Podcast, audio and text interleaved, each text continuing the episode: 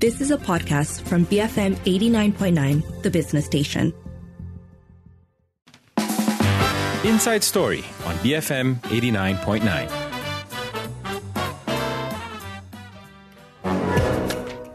Good evening. This is Inside Story with Sharmila Ganesan and Lee Chui Lin. Tonight, we're in 2020 again because we're discussing whether there should be another round of EPF withdrawals.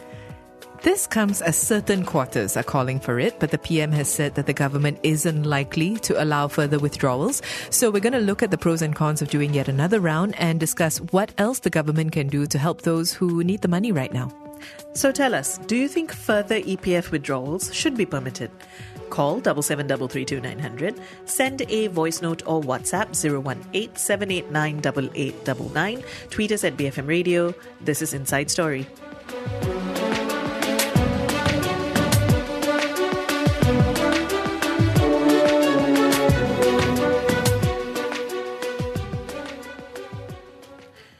It is 6.08 and let's start with the people calling for another round of EPF contributions, right?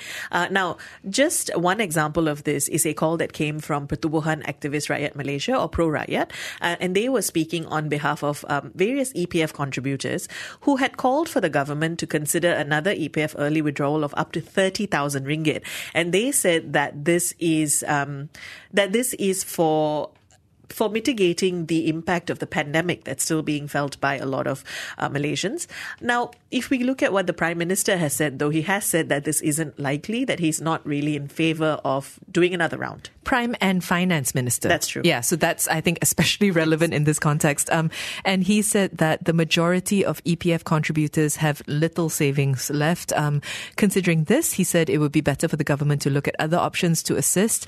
It's worth, I guess, just mentioning that previously when Anwar was in the opposition, he had supported the movement to allow early EPF withdrawals in March 2022, despite re- being reluctant, saying that it was because the government at the time had failed to use its coffers to address the people's financial problems and provide necessary aid. Um, we made the 2020 bitter joke at, at the start of the Cynical show. joke. Yeah, um, and that is because four tranches of EPF withdrawals have been allowed in the past two years. Uh, there was an EPF withdrawal of up to 10k that was allowed last year, and that follows i-Lestari and i-Sinar in 20. Uh, that follows i-Citra in July 2021 and i-Lestari and i-Sinar back in 2020.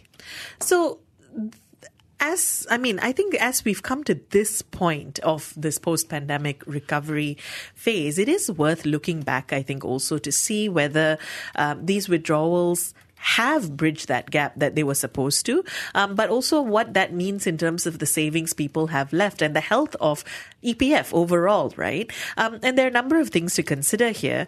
Now, if we look at um, what's coming from Domestic Trade and Cost of Living Minister, Dato Sri Salahuddin Ayub, he, however, has said that um, these requests to allow another round of withdrawals, um, which have been quite vocal, to be to be fair, uh, should be discussed at cabinet because um, people are facing uh, issues due to the cost of living, rising cost of living, um, and that essentially uh, perhaps this is something they should at least talk about before deciding that it's not going to happen.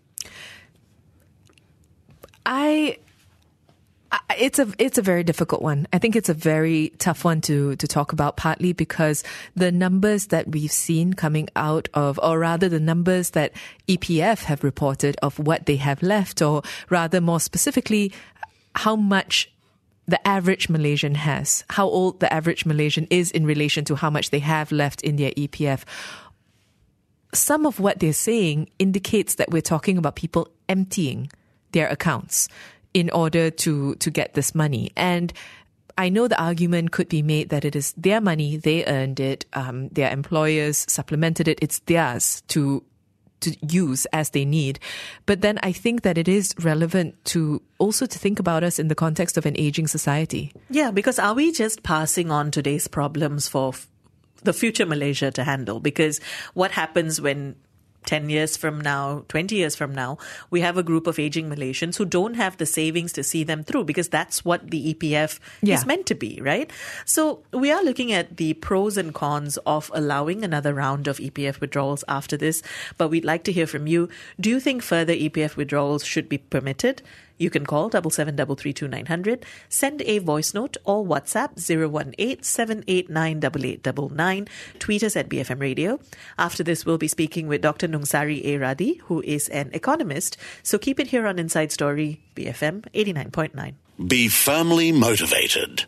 BFM 89.9. It is 6:13. You're listening to Inside Story with Sharmila and Lynn, and we're talking about whether we should approve another round of EPF withdrawals.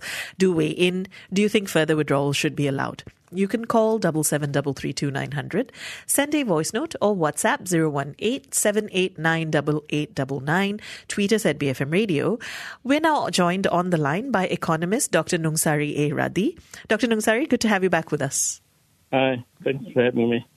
So, uh, an organization representing a group of EPF contributors called Pro Rakyat, uh, they are calling for up to 30,000 ringgit in withdrawals, and they say that this is a short term solution for people who have been impacted by the pandemic. What does this indicate about the financial situation that many Malaysians are in? Uh, it's undoubtedly that uh, people are having uh, problems. They've been having problems the last two, three years. Uh, that's one issue. Then the issue of actually allowing for further uh, withdrawals from their future retirement and uh, and the future of EPF as an institution, a financial institution, a retirement institution, is another set of story. And and I don't know how. Uh, I think back, I don't know, 10, 15 years ago, when the government first uh, decided to use uh, EPF as a, fiscal policy tool, you know, allowing people to withdraw uh, their savings uh, prematurely uh, in a way that does not build their capability to retire uh, uh, properly. And, you know, they allow people to buy houses, that's fine, using EPF. They allow people to withdraw for uh, selected investments, that's okay, that builds your, your retirement thing. But to allow withdrawals, I've been prematurely and in a way that does not build their capacity to retire when they retire. I've been consistent to, to, be adamantly this against this sort of thing. I mean, we, we can discuss the state of uh, household health and the need for better safety nets. That's one issue. We can discuss uh, uh, the state of uh, EPF as an institution, but to, to sort of link the two, I have my issues with that actually. So, just to play devil's advocate of sorts, right? Domestic Trade and Cost of Living Minister Salahuddin Ayub has said that another round of withdrawals, in his view, should be discussed by the cabinet. Um, could you talk to us about the arguments that you've heard uh, as well, or that need to be taken into consideration here as to why this is something that some people are arguing is necessary? Yeah, I mean, it's, it's necessary because uh, because uh, there are uh, not more safety nets for the sort of uh, in, uh, households and individuals that are suffering. but my point is actually, you know, if you looked at the withdrawals that were made the last two years, over 100 billion was, was withdrawn that means 10% of uh, uh, 10% of uh, the size of the fund, the total fund. If you look at withdrawals at the age of retirement at 55, it's about like what 15 billion a year. That's equivalent to having like what six years, five years of uh, withdrawals going on at the same time. Uh, it might help people. It's it's helping. I hope people uh, to manage their present situation, but it doesn't do much in my in my view. Look, you, you, you know, uh, active EPF members is like 7.5 million. Our total labor size is like what 15 over million. There's, a, there's like seven other million people uh, who have EPF account that are not active. We don't even know what the hell is going on with them. They need help. They need help. They don't even have EPF account. Uh, they might not be working or, or whatnot. These seven million that have account, like what? Uh, most of them have almost nothing in their account. I mean, but like half a million or whatever have, have less than 1,000. So you already have a, a, major problem that seven and a half million people who are uh, working but not members or active members of EPF, which is going to hit you at some point in the future, and you have another seven million that you're already having problems. Why are we making it harder uh, uh, uh for the seven million that we can do something with? While at the same time, you know, nobody's talking about the other seven and a half million that do not even have active EPF account. So, so you know, we have to put things in perspective. We know that uh, some households are having problems. Uh, they've allowed for what four withdrawals now, 2020 to 2021, um, 2022 even once. So over 100 billion. So uh, let's think of some other ways to help the households that are uh, in dire need of help and dealing this issue with further withdrawals from EPF. Dr. Nungsari, we have a message from a listener. Uh, so Danny is saying EPF withdrawals should be left to individuals. Why should we judge if someone needs their retirement funds to tide over today? And I think that really um, talks about whether the state should be intervening in deciding these things for people. What are your thoughts on this? That's, that's totally wrong because the floodgate was open at one one time. You know, we we we took how many years to build EPF as an institution? You know, you know, look at what happens to PTPTN. It's it's a totally screwed up financial institution. It had good intention, but we allow for uh, exemption here, exemption there, reducing costs and whatnot. So they totally screwed up uh, financial institution. Look at KWAP, for example, which is supposed to take over the, the, the pension scheme for the public sector. It's not doing that because it's not uh, adhering to properly to financial guidelines. EPF, people like me is fine lah, but people similar like you because you're still working, the money is not. It, it is yours. It is yours at 55. It is not yours at 35. Mm. So you can't say, "Oh, my money is up to me." No, it's not your money. It's your money, yes. It's your employees' money contribution, your employees' contribution, and yours for the time when you're 55. Not now, not when you're 25, not when you're 35. So I, I don't buy that argument. So the Prime Minister, uh, who's also the Finance Minister, has said that he's not in favour of this, pointing out uh, what you're circling as well, that many contributors have very little savings left and that it would be better for the government to look into other options. Yes. With that said, what would you like to see the government consider? Well, I think I think the thing that was announced last was it last week or early this week, in terms of the cash transfers to selected households. Yes, do that. Do do can can even do more of that of the targeted uh, cash transfers to uh, to households that are in need of that. I mean, cut all these general price subsidies. Uh, you don't have to spend more; you spend the same amount, but you have to cut all this uh, money that's spent on overall uh, general price subsidies and, and allocate them uh, to properly to, to, to selected households or cut some of this expenditure on some of these mega projects and, and help more uh, to provide a better safety net. I mean, things of that sort. I mean, forget about EPF. You know, EPF, like EPF is also a financial institution uh, that's biggest financial institution in the country. It has over one trillion uh, ringgit. It's a major, not just in retirement, but it's a major player in the capital market. You know, it's it's if not for EPF, the government cannot be running deficits the way it's been running deficits because the government is effectively borrowing from uh, EPF because EPF is subscribing to quite a bit of the bonds. Uh, uh, I don't know, liquidity is important uh, uh, to have in the capital market to finance all these deficits. On the other hand, at the same time, notwithstanding EPF is primarily a, a, a retirement uh, institution, financial institution. So, um, you alluded to this a little bit earlier, but if I could get you to expand, having seen several rounds of these withdrawals so far, in fact, four have been done already, what's actually known about the state of our EPF coffers? No, EPF, uh, uh, basically what has happened is like, I think uh, four rounds over 100 billion.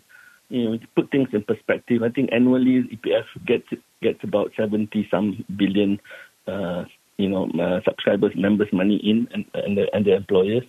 So basically, more than a year, year and a half, year and a quarter, uh, subscription money has been taken out. So EPF is big, but what it means is it has less liquidity to play in the in the in the in the capital market. And and and notwithstanding the fact that BNM has raised, okay, today they've kept, kept it fixed, but uh, interest rates have gone up, so the cost of borrowing uh, for the government to borrow uh, in the capital market has gone up. Uh, so that's that's what has happened uh, financially in the capital market. Uh, taking the perspective that EPF is a major uh, uh, player, the major player in the in, in capital market, especially the debt market. so I mean, some they're still, they're still doing fine. They're, people ought to be proud that we have a, an institution that's been doing well until recently when people start to withdraw money from from EPF. So some have talked about how the government could replenish the EPF, uh, including by increasing contributions by employers and employees when the, the economy improves. Do you think this is viable? No, I think I think uh, out of the hundred billion uh, ringgit that were that were withdrawn uh, by by people who have money to withdraw, um, I mean some of them, not all of them, I think. Uh, those who are uh, deserving um, should be considered for some sort of tax credit in the future that, in a way, uh, uh, uh, uh builds, rebuilds their, their balances in, in, the, in their accounts in the EPF.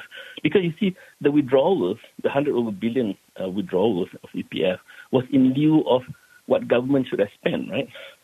Because government didn't spend that. Government only spent about 95 billion over, over the span of two years to provide actual direct assistance uh, whereas EPF contributors uh, took out more than that, 100 over billion, uh, to help, uh, you know, keep them going. So maybe for some of those EPF members, uh, some sort of tax credit or future tax credit ought to be considered to rebuild their balances. Now, the last few rounds of these EPF withdrawals seems to have created a mentality that the EPF should be accessible in times of need, uh, which is a pretty big change from when you could only access your EPF under limited circumstances and time. What can be done to help people move away from this expectation and, in some sense, this dependency? No, it's, it's wrong. It's wrong. It's wrong. It's wrong to say this is my money. Like give it to me because I want to spend it now. And it's wrong. I think I forgot when was it that the government allowed this to happen. I think 10, 10 15 years ago. I don't know. But this, it should be it should be stopped. Somebody should say no. This is not what the money is, is meant for. It's meant for your retirement. It's not yours. Yeah. So it has to stop. Otherwise, people think, oh, I have some money. Let me take some money out. Because what will happen is you will not just not address the issue of uh, retirement uh, and living after retirement for millions of Malaysians uh, you will also mess up and screw up uh, uh, EPF as an institution. Uh, it won't achieve the objective of providing retirement financing for, for, for employees, nor will it become the kind of financial institution that it's supposed to be, and it already is. So, you know, people should be clear. People, I don't know, Minister of Finance, Prime Minister should come out and say that, and, and, and or maybe people like me can say that. I don't mind being being so-called punished for saying that.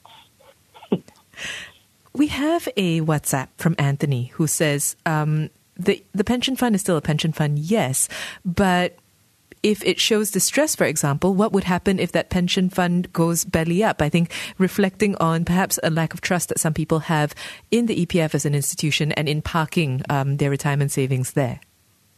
Yeah, See, that's the other thing. I mean, there's confidence by employers, there's confidence by employees, there's confidence by players and, and all kinds of intermediaries in, in the in the capital market. There's confidence uh, by ratings agencies, not just by companies or, or, or EPF, but also uh, sovereign rating agencies uh, on on the integrity of, of of our institutions. Of course, it will undermine if you keep on doing this and not put a stop to it. It will undermine uh, all kinds of confidence. Uh, uh, and it doesn't doesn't augur well for you know building confidence for investors to come in as well. Dr. Nungsari. Should be taken seriously. Dr. Nungsari, thank you for speaking with us today. Thank you. Thank you me. That was economist Dr. Nungsari A. Radhi speaking to us about um, the pros and cons of allowing another round of EPF withdrawals? Really, the cons being highlighted quite strongly. Uh, but do send your thoughts through. Do you think further EPF withdrawals should be permitted? You can call double seven double three two nine hundred. Send us a voice note or WhatsApp zero one eight seven eight nine double eight double nine. Tweet us at BFM Radio. I think we have time for a couple of messages. We do. So we've got people who are for, well, no, we had one person who was for it, but, but we addressed that in the interview. Now it's generally people coming in saying that they're not for it or they're only for it in targeted senses. We'll get to that later though. I, I do want to start things off with this from Munif, who says, I don't know what the right call is on the EPF withdrawals, but I do know what I see. Why is it that the politician's stance on this always flips in accordance to their status as government or opposition. It's almost never objective. So don't blame the rakyat for not trusting you lot when you act like you've got our your paws in our cookie jar. So some things to say there. Um, I, I largely I don't disagree with the sentiment you're expressing, Munif, but I also think though that in the specific case of someone like Anwar initially supporting um, a round of withdrawals and then now saying he's not in favor of it, supporting it reluctantly. Yes, also. I, yeah. I was going to say it's worth pointing out that it wasn't a sort of unequivocal support. The other thing is. Um, circumstances change, right? Um, situations change. It is also possible that um, anyone, really, not just Anwar, could say, well, at that point there was a need, perhaps. Now, perhaps things have changed. So I, I think there are those points to be weighed as well. I am appreciative, though, of the exhaustion with hearing uh, uh, with hearing politicians make big financial statements based on it's true their status of whether they are in power or seeking power. Um, not necessarily just this administration or even this administration at all, but we we do see this a lot, um, and and we see it in controversial populist financial decisions. I'm thinking of things like GST, which yeah. we've seen, you know, really bite people in the past. So I hear you, Munif, but I think that it is uh, distinct from what we're talking about today. Do keep those thoughts coming. Do you think further EPF withdrawals should be permitted? You can call double seven double three two nine hundred, send us a voice note or WhatsApp 018 Tweet us at BFM Radio. Uh, we'll be back after this to look at your thoughts and messages, and then a little bit later on, we'll be looking at um, what other alternatives we could put in place instead of another round of EPF withdrawals. So do keep your thoughts coming and keep it here on Inside Story, BFM eighty nine point nine. Beyond Frivolous Matters, BFM 89.9, the business station. It is 6:37, 6:38 really. You're listening to Inside Story with Sharmila and Lynn, and we are talking about um, EPF withdrawals and asking you whether you think further EPF withdrawals should be permitted. Uh, this is because there have been calls for another round to be instated. However, the Prime Minister and Finance Minister has thus far said he's not in favor of it. So send your thoughts through. You can call double seven double three two nine hundred. Send us a voice note or WhatsApp zero one eight seven eight nine double eight double nine. Tweet us at BFM Radio. Now we do have a caller on the line. Good evening, Suhaini. What are your thoughts? Hi. Good evening, uh, Miss Sharmila. Hi. Okay. Uh, I'm not in favor of allowing uh, the withdrawal of EPF fund um, uh, for for the current uh, usage, simply because first, uh, although yes, we have heard some opinions saying that you know these are the the, the people's money, they they have all the rights to it, but I think um, we have to understand uh, in the first place the purpose of the fund. It is for old age. Uh, not to be used uh, now because that's for I mean, if if we are talking about today, uh, that's where your savings come come in. Uh, so uh, on on that first reason, um, it's basically for old age, and it's it's not supposed to be uh, um, withdrawn now. Secondly, uh, which is I think uh, the more important reason is because we are today we're talking about inflation. So the OPR uh, hike by the central bank, it I think it has been, um, if I remember correctly, it has been about a year now that the central bank has been trying to, you know, uh, increase the OPR, and and this is done actually because uh, with the view of, you know, it's supposed to uh, help us fight inflation, but you know, if, if I mean, uh, when you increase the, the, the theory is this: if you increase the OPR interest rate, um, people will have less money to spend um, um, because they are they are paying more towards their installments, their mortgages, and whatnot. So they have less money to spend in the economy. So when they have less money, they should uh, to spend. That means uh, it should translate into less demand in the economy. So when you have less demand, suppose you have um, you, it would it would help to push the, the, the prices of goods down. But if we are doing this at the same time, we are allowing people to withdraw money from the EPF. Uh, so actually, in a way, we are sabotaging our very own effort. So when we are trying, at, at one end, we, you have the central bank trying to reduce the supply of money in the economic system. We also have at one end the government allowing people to withdraw money from the EPF. So that would actually um, um, counter act against uh, the effort by the central bank. So that's my view, basically. Suhaini, thank you for your thoughts. Um, actually, a lot of um, points there, uh, which I, have I've often thought about as well. This idea of inflation and how what this means for the long-term health of not just our economy, but for the people who are going to rely on these savings um, as our currency continues to battle against that rising inflation rate. Am I right in thinking that the dole um, in the UK is something that has always been there? Despite the fact that we've seen things go from, um, you know, Labour, Conservative, Conservative, Labour. In modern history, yes, yes I would right? think so. Yes. Um, and, and, I'm thinking about that in the, for the same reason that you're talking about long term, because I think that if we had steady sources of support uh, monetary support or social support for people who are struggling to make ends meet. And you knew consistently that you could go there, that the handouts wouldn't be so dependent on um, on budget or what happens, or you, you know, if if you knew that the minute you're unemployed, this is what is available to you. It's not an ideal system, um, and anything public funded, I know, is going to be subject to how well the country's economy is doing. But I think there's something to be said for not just long-term retirement plan, re- retirement planning that is done by the state, but long-term social support, reliable social support that is provided by the state. And maybe that would have people feeling less I need this now. I need this now because I have no other options. So people always point to the example of um, senior citizens in Singapore um, as a sort of we don't want to end up like that, right? Mm. As an example of uh, retirees who have ended up with their savings not stretching far enough. Um, and uh, you brought up Lynn during the break when I when I mentioned that that in Singapore, though, there are better cushions uh, for retirees who don't have that kind of savings. For yeah. instance, housing, yes, which is not really available or um, done as nearly as well here. And that's another point here that really for many people, the EPF is the only cushion that they can rely on once they retire. Well, um, Prith, says EPF to begin with is a nanny state policy, but that is not necessarily bad unless the nanny is also irresponsible. If the nanny is irresponsible, then her moral authority to insist on any policy crumbles. The underlying issue here is the general management of the economy and a crumbling fiduciary trust among the public. It's not about EPF withdrawals. It's about the fact that you have no other move. And, and I thought that that was quite telling um, and a good way of describing perhaps how some people feel.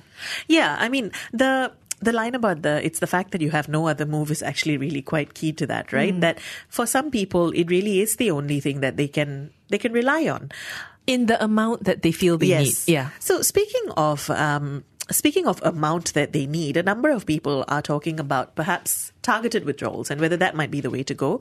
Uh, Boyi, for instance, says Withdrawing EPF is just like taking money from yourself. Older and weaker, you need to work harder with less capabilities. The withdrawal should be allowed only for those who really need it to survive. Targeted people only. Investment is a counter for inflation for Rakyat. EPF is the only investment most Rakyat have. We're getting a lot of reality checks today, mm. actually. Um, and, and I agree with that. I, I don't know about targeted withdrawals. Um, although other people are saying that they're for it. So Cameron Nizam says, if they, for me, if they want to allow, then allow it for those who already have a certain amount of money. It would help the M40 at least. They're the ones impacted by the cost of living the most. And most of the time, the M40 is around 35 and above. Um, to based on average, the average many is not fair. The M40 cannot go anywhere to help them save themselves from their loans and whatnot. Mat Aziz is also saying um, no blanket approvals. Perhaps people should have to give supporting reasons why they should be allowed to withdraw and with a specific limit. The thing is, the EPF, of course, already has a way to determine, you know, for houses, for instance, um, for education. Investments, so specific yeah. reasons why mm. you can withdraw. Um, I'm also not really sure whether targeted withdrawals are the way to go because who sets the, how do you set the parameters? How do you decide what is a good enough reason to allow it? I just want to reiterate what our guest, Dr. Nungsari, said earlier, which is um, in relation to, to when we have traditionally been allowed to withdraw from the EPF, it has always been done at a point where uh, it is to better yourself and to allow and to create more earning capabilities for yourself. So, in other words, you are investing in your own potential money of the future. So education, for example, increases, um, not all the time, but, you know, should increase how much you can earn. Your house is an investment. These are the investments are meant to grow your capital. So those have traditionally been the reasons why withdrawals in a targeted fashion were allowed. But what we're talking about now is targeted to allow people to access money that isn't necessarily about this. I know that there was some conversation about how um, people should be allowed to say access EPF money to start their business. I remember that being one particular former prime minister, I think, who was kind of banging on about that. But broadly, that's not really why people are taking it out, I think. No, and, and broadly, I think sometimes it's just desperation. Um, keep those thoughts coming. Do you think further EPF withdrawals should be permitted? You can call double seven double three two nine hundred, send a voice note or WhatsApp 018-789-8899, tweet us at BFM Radio. We'll be back after this for more of your messages, so keep it here on Inside Story, BFM 89.9. Bodacious, fabulous minds. BFM 89.9, the business station. It is 647. You're listening to Inside Story with Sharmila and Lynn, and we're talking about EPF withdrawals, whether another round would be wise. Uh, send your thoughts through. Do you think further EPF withdrawals should be allowed? You can call double seven double three two nine hundred, send us a voice note or WhatsApp 018-789-8899, tweet us at BFM Radio. We do have a caller. Ah, no, I believe we're still waiting to get them through. Um, in the meantime, we have some messages.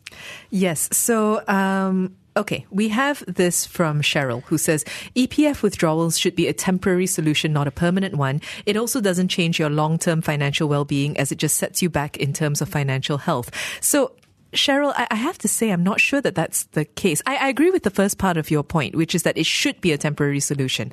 I 100% agree with that. How old are you though? How old are mm. you and how much do you have in there? How much, how long did it take you to accumulate that amount and how long will it take you to get it back? And how much are you withdrawing? Yeah, so so I, I see where you're coming from, but I think that this only applies if you are already at a certain earning level.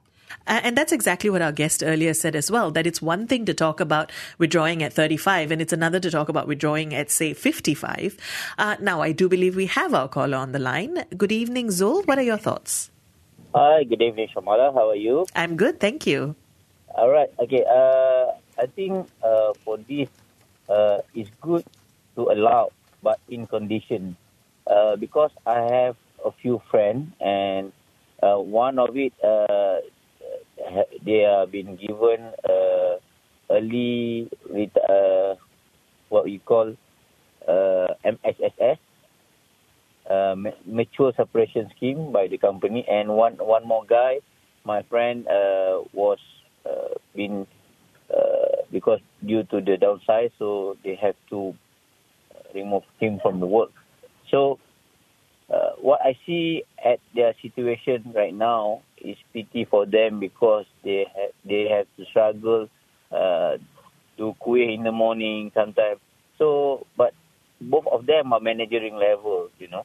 So, uh, my opinion, the money inside KWSP is what they invest for their uh, all this. But at this current if we look into financials, present value and future value, present value is much important. If they are unable to manage their current uh, financial, and it may affect them toward to join like a KPK or bankruptcy, that's not good. So it's good for the government allow these uh, people in the bad situation or condition uh, for them to take out their money because this is what they invest in the first place. They also not not uh, plan that they might lose the job or whatever. But then, uh, with the situation of COVID, is the spillover effect is on them. So it's good for this 30k to be allowed for them to withdraw their own KWSP, for them to do financial management for their family. So uh, I agree in condition because as I think other caller did mention about uh, why we need to ensure what the uh, Bank Negara is doing. So yes, I agree with that. But have to look into a situation for those uh, that not so lucky uh, with not having the job at right now. Zul, thank you so much for your thoughts. Um, really, I think that's, uh, as you said, Lynn, a lot of people presenting some very real situations, some real struggles. And um, while I may not, and, and I'm, I'm really maybe not the biggest fan of another round of withdrawals. I do think that there needs to be solid solutions presented. What are we going to do to help bridge this gap to help people who are struggling. Which the government has said that they're going to present, right? That there are going to be other options they look into. It's also something that's going to make up the second part of our show because it is exactly that. No one is dismissing the fact that there are real problems and that there are people who are really, really finding themselves squeezed very, very tightly by, by the economic challenges of the moment. Um, we do, however, have this from Aaron, who says, Is there any survey done on for the people who withdrew EPF where they used the money. I know a staff used it to buy a new motorbike, another modifi- modified his car. So I've heard these stories, but I've also heard uh, the kinds of stories that were shared by our caller Zul earlier. Mm. So for, I don't know whether it's for every person who bought a PlayStation, which is another one that we heard come up a lot. Um, for everyone who bought a PlayStation, whether there were other people who used it in order to not lose the house. I'm not sure. Nobody's done, as far as I know, a formal survey.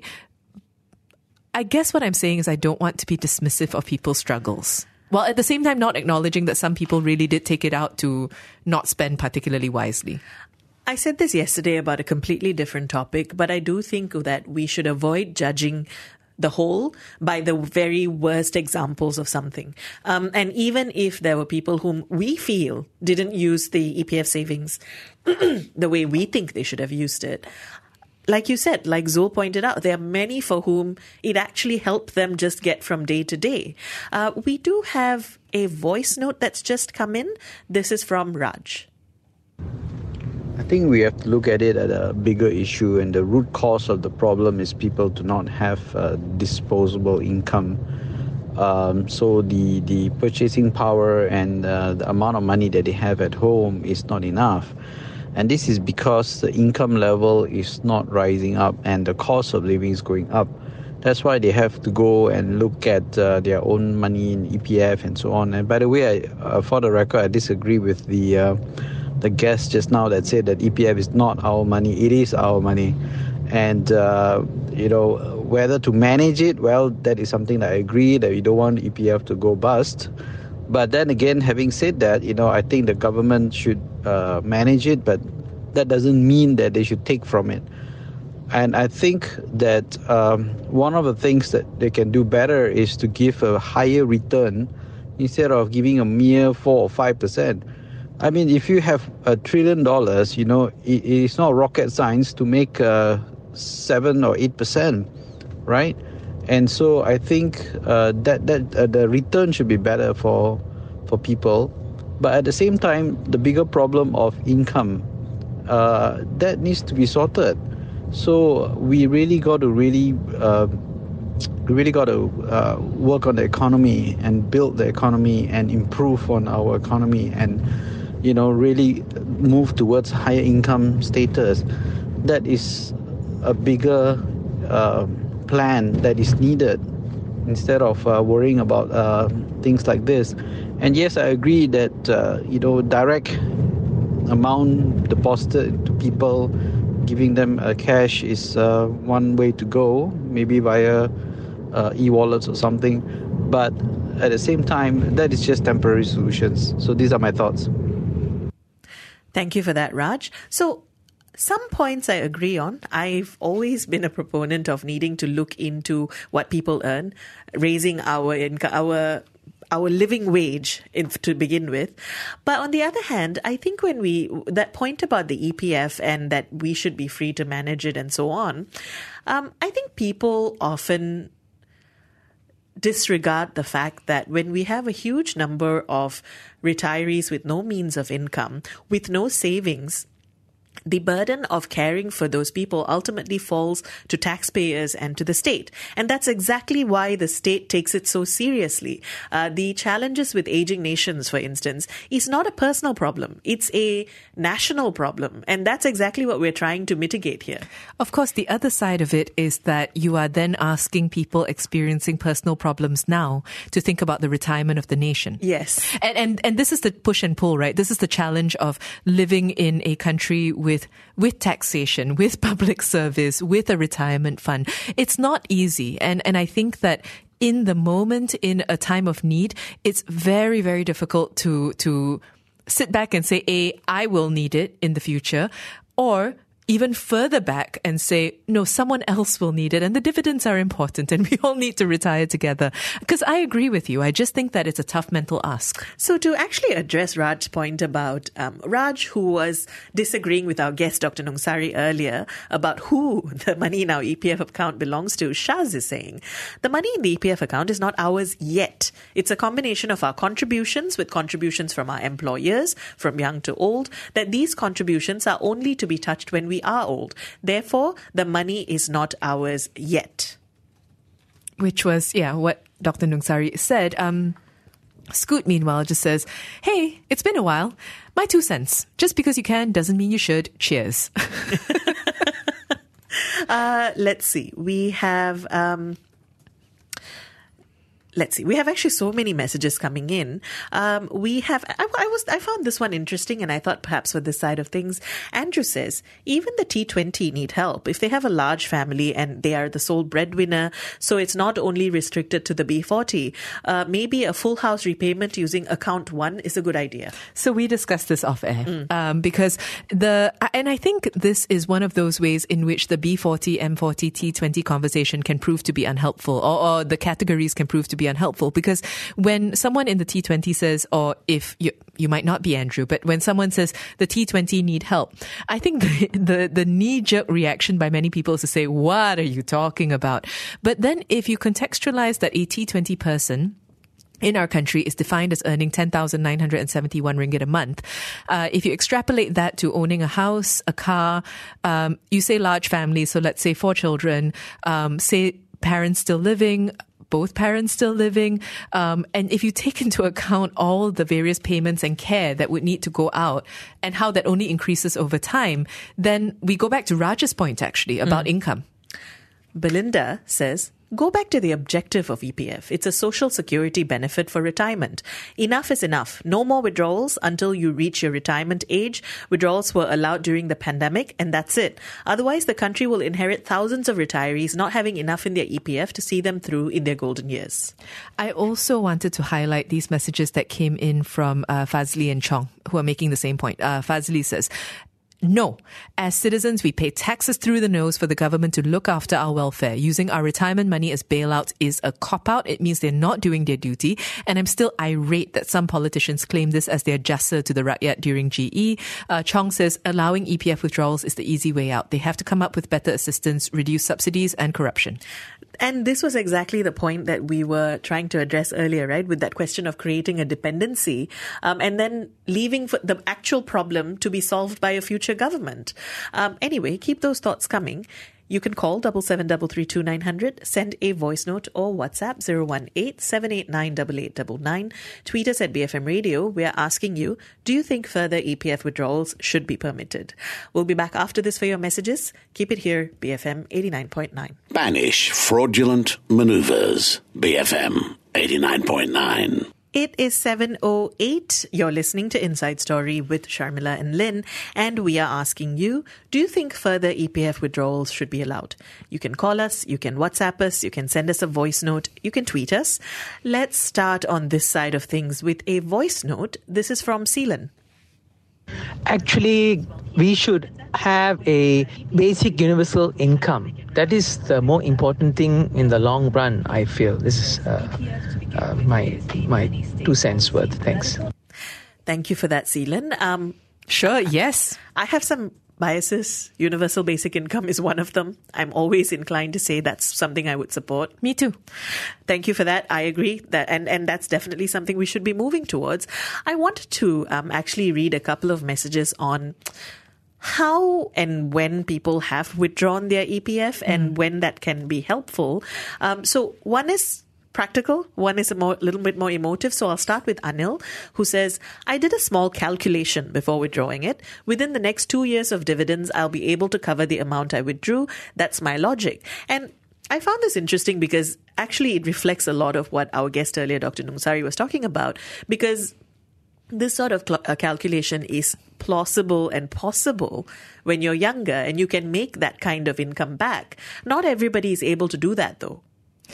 Yes, uh, not everybody's able to do that. And if you are able to do that, it's likely that you are at a certain level of income. Mm, that's true.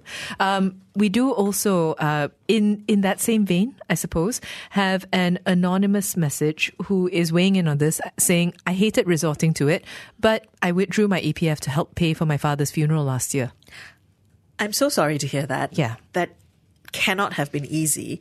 And I think also speaks to the point about we are not equipped to judge what people might need that withdrawal for. No, so uh, there's a distinction to be had, right? And I think that if we go all the way back to the start of the show, when Munif said, I actually don't know the answer, but here's what I see. Um, and I think in that same vein of trying to separate the, the various threads that come together in the tapestry of this issue, it's important to separate or try to separate whether you agree or disagree with the EPF withdrawals and judging the people who did or judging the people who need to. Yes, yes. And I think being able to distinguish that is important. And it's hard when you talk about something that is as collective as the EPF because EPF is a little bit, we're all in it together. Um, how much there is to invest determines how much we all get back. So I, I understand why there is that that emotion and, and to a certain degree that judgment attached to it, but there shouldn't be. CG says people dipping into the EPF is a report card on how well the government is doing. Our currency is weak. It's the root cause of why we suffer so much. A lot of people, I think, coming in with a uh, a strong push for whatever it is economy needs to be bolstered, um, and then a variety of reasons as to as to why that is. Uh, we have Ling responding to the voice note um, before the seven o'clock news from Raj, who says. 7 to 8%. And this was in relation to Raj saying that he would like to see higher returns on the EPF. So Ling says 7 to 8%. Is he working for a Ponzi scheme? 5% consistent year on year is so hard to achieve. A solution for withdrawals is if people want to withdraw, um, allow removals minus the interest for withdrawal before maturity, uh, i.e. before retirement, unless for those allowed prior, like your first house and so on. That's one way to do it, I suppose. Um, but again, it really depends on where you stand on withdrawal and people's ability to actually manage their funds post doing these withdrawals.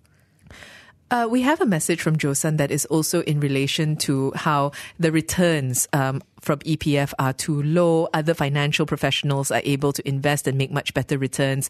And I, I would like to respond to that, I think. Um, just to close off, Josan says those with EPF savings of above 500k or a mil should be allowed to withdraw to manage their own funds, especially if you're financial professionals. So Okay, a few things there. Firstly, um, I think that that point about most financial professionals are able to invest. How many of us are financial professionals? Yes. You Yes. know, um, for a lot of us, Or have access to one. yeah. So, um, Boyi said this earlier. Boyi said that uh, for many Malaysians, the EPF is the only form of investment that they have. So, in that context, I, I don't see the value in taking it out and saying, yeah, yeah, just go off and do whatever you want. Um, the other thing is, people who earn above 500,000 doesn't necessarily, it doesn't necessarily equate to financial wisdom, right? No, um, I mean, it can. It can, but no, I don't think it necessarily always means that. Um, we have this one was an interesting one. We have Norman saying, uh, sorry, no, we have first. I want well, Norman says yes to those who have enough funds for it, uh, which a number of people have said. But um, Adi says, time to democratize the EPF like the superannuation of uh, Australia. People can choose their own funds and take it out when necessary.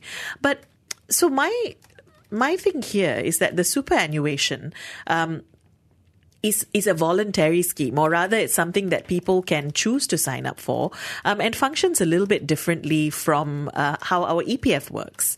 So. I, I don't know whether I think this idea of again once again going back to what our guest said, uh, the EPF isn't just our money. The EPF is actually a pool that is put together that is meant to act as a um, an investment that can later be withdrawn once um, once we are allowed to withdraw it.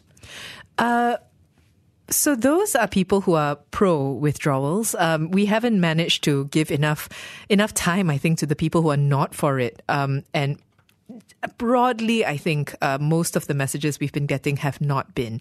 So let's go with um, this one from. Kyrie, who says, No more EPF withdrawals except after retirement age, please. It is a retirement fund for a reason, for God's sake. Um, similarly, Joe says, EPF is for retirement and shouldn't be used for short term cash flow challenges. Um, maybe you want to consider the applicant's income. Uh, is the person gainfully employed at the point of application? Are they past withdrawal? Uh, look at their past withdrawal trends, so on and so forth. So all this talk about financial um, financial planning, having knowledge of what to do with your money. Um, and and just in relation to what you just said, Lynn, I feel that, and, and of course we have bodies like AKPK who are there to serve a, a sort of role in these matters. But I think perhaps that's one way to think about not how to help people directly financially, but how to give people the tools to understand what their money and their savings means and how to capitalize on it effectively. Because I think for a lot of people, some of a lot of these issues are very opaque. And um, when you think about something like how to resolve an issue you have today, and then you're told, well, you have one option, you can take it out of your retirement. It may seem like a no-brainer, but actually, it's a lot more complex than that. So, um, we have uh, Rose, who says, keep EPF money growing dividends where it should be. Perhaps more help can be channeled to the B40 with low interest saving loans or better tax rebates. Yeah, I think that's one way to do it. I think so. Um, I think the low interest savings loan is is an interesting uh, is an interesting point. Tax rebates is tough because I'm not sure how many people within the B40 are paying taxes. Yes, uh, simply because of you know the tax brackets, right? Mm. Like if if you fall within the B40 category, it's very likely that you're not in fact paying taxes. Well, although if you extend that to the point that we were making earlier about how there are people who may not fall into that B40 category, um, tax rebates is one thing. But I think, again, what are you talking about? Rebates for what? Uh, but I, I do think that there are things that could be looked at in terms of other ways in which to buffer this issue. Um, we have, let's see. Um, we have Edwin saying we shouldn't allow EPF withdrawals anymore. Already, more than 50% of EPF members have less than 50,000 ringgit for their retirement. Those irresponsible ministers that allowed the EPF withdrawal during the MCO and then further claimed credit that it saved the rakyat should uh, be recorded in the history book for their irresponsible actions. Uh, Mizi says no further EPF withdrawals. It doesn't mean that just because the PM had supported it previously that we should continue doing something when the repercussions are getting increasingly dire. If we were to process the cases that are calling for withdrawals, I wonder how many of them would prove that it would realistically save their situations and not be a case of throwing good money after bad. Instead, that maybe people should look for more long term solutions like cost cutting, taking up jobs, even though it's not the type we've been used to. Um, but, you know, it's no longer available. That's a tough one, right? Um, yeah, I, I actually that, that I, I think the point about how has this really helped and what is the long term impact is information that we don't yet have access to, isn't really clear to us. Uh, but I think we have some numbers, right? The fact that, um, as one of our listeners said earlier, a, you know, such a large number of people now have diminished their savings so drastically. That's not a good sign. It's the lack of buffer that's really yeah. scary, I think, for a lot of people. Yes, I agree. Um, in the meantime, keep your so, keep your thoughts coming through. Do you think we should do another round of EPF withdrawals? You can call double seven double three two nine hundred. Send us a voice note or WhatsApp zero one eight seven eight nine double eight double nine. Tweet us at BFM Radio. Be free minded. BFM eighty nine point nine. It is 722, you're listening to Inside Story with Sharmila and Lynn, and we're asking you, do you think further EPF withdrawals should be allowed? To weigh in, you can call double seven double three two nine hundred, send us a voice note or WhatsApp zero one eight seven eight nine double eight double nine. Tweet us at BFM Radio. We're still getting plenty of messages. We are. So, um, just to have a look, we've got some suggestions um, that have come through specifically, specifically on the subject of here are some ways we could think about it. So OSK says there is a plausible way to withdraw while recovering retirement savings in future. This works by essentially borrowing against your future retirement savings. A loan is taken out against the EPF balance and additional interest is charged on future payments, essentially requiring contributors to deduct a higher percent of their salary, say 15% in the next 10 years to restore the difference. I yeah, and um, I, Eric is saying something similar, saying that um, we can provide loans and make a percentage of deductions monthly via EPF over a longer period. So there's some ways, I suppose, to uh, create a kind of a. I, I wanted to say accountability, but perhaps that's not the word to use. Um, I suppose to ensure that you are doing exactly that, borrowing against your retirement savings rather than withdrawing your retirement savings. Yeah. So Eric's point, um, really, um, Eric's point really does uh, cover that in uh, specifically in terms of how we could. Um, how if we were to talk about making more withdrawals, whether we uh, whether that's something that could help, um, we have Lukman saying, in the moment that we need it, we don't have it. I pity those who don't part, who didn't want to participate in KWSP, um, either if they were the B40 staff or if they had an irresponsible employer. I I have to be honest. Um, I've been finding this show increasingly uh, difficult to to be cheerful about or, or to sound cheerful because I think uh, through the course of the last hour, the messages that we've been getting have really shown um, have really shown a a need for more financial buffer, whether that's from people who currently don't have anything at all, or whether that's from people who foresee that pretty soon they are going to be struggling. Pretty soon, um, things are going to be tough. And I, I feel you, Lukman. I, I also feel a lot of sympathy for people who suddenly find themselves either in their 30s or 40s and having to withdraw, um, or in their 50s having to withdraw, um, or people who find themselves at 55 suddenly having nothing at all. So I also think about um, uh, our guest, Dr. Nungsari, said, right? Um, how about the ones we haven't even heard from? How are they doing? Um, and I think about that too, because obviously the people we're hearing from on our show, um, that's nothing but the tip of the iceberg. What about the people for whom um, they don't have any savings? Even making another withdrawal perhaps is not a possibility. How do we mitigate that? Shani is saying, um, the contribution is for old age. it feels like we're we're just you know kind of hitting a hitting a theme for the show. Uh, the contribution is for old age. It's one's own and employer contribution. Um, the employer portion is not from the employer's pocket, but it's contributed by the consumers who paid for the goods and services sold by the employer. We should make this very clear. EPF is a social protection. It should only be for the old age. The previous decision to allow withdrawals was not prudent. Um, anyone facing financial difficulties should be encouraged to be counselled by AKPK with a special mandate to assist all seeking help. Universal basic income also needs contribution, including via taxation. Yes, to universal basic income. Uh, that counseling by AKPK is uh, sort of what I was talking about in terms of providing, arming people with more financial knowledge so that they can uh, not just make future decisions, but perhaps also learn uh, what they can done with the, what they can do with the decisions they made in the past. Um, I wanted to read this from Peter because it's interesting. No to further EPF withdrawals. Raise the retirement age instead. This is what I mean when I say I'm finding it hard to stay cheerful about the show. Um, I, I see the I see the the reason why that's being suggested. Um, this is Singapore, though. Yes. Yeah, then, then we're getting to Singapore levels because they're retired. They're still just working in other things. Peter says short term solution, long term suffering equals to I pokai. Different Peter. Different Peter. Yeah, that's right. It's it's yeah. Um, this is a f- sad and funny I was piece of say, wordplay. You said bleak, bleak but funny. Yeah, it, this is. I mean, someone is going to make the T-shirt, right? Like i-Citra, I Lestari, I Pokai.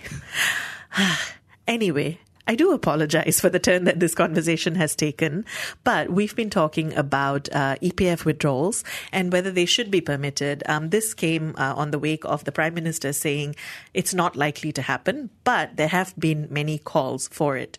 Share your thoughts with us. You can call us, you can send us a voice note, you can WhatsApp us, you can tweet us. Keep it here, BFM 89.9. You have been listening to a podcast from BFM 89.9, the business station.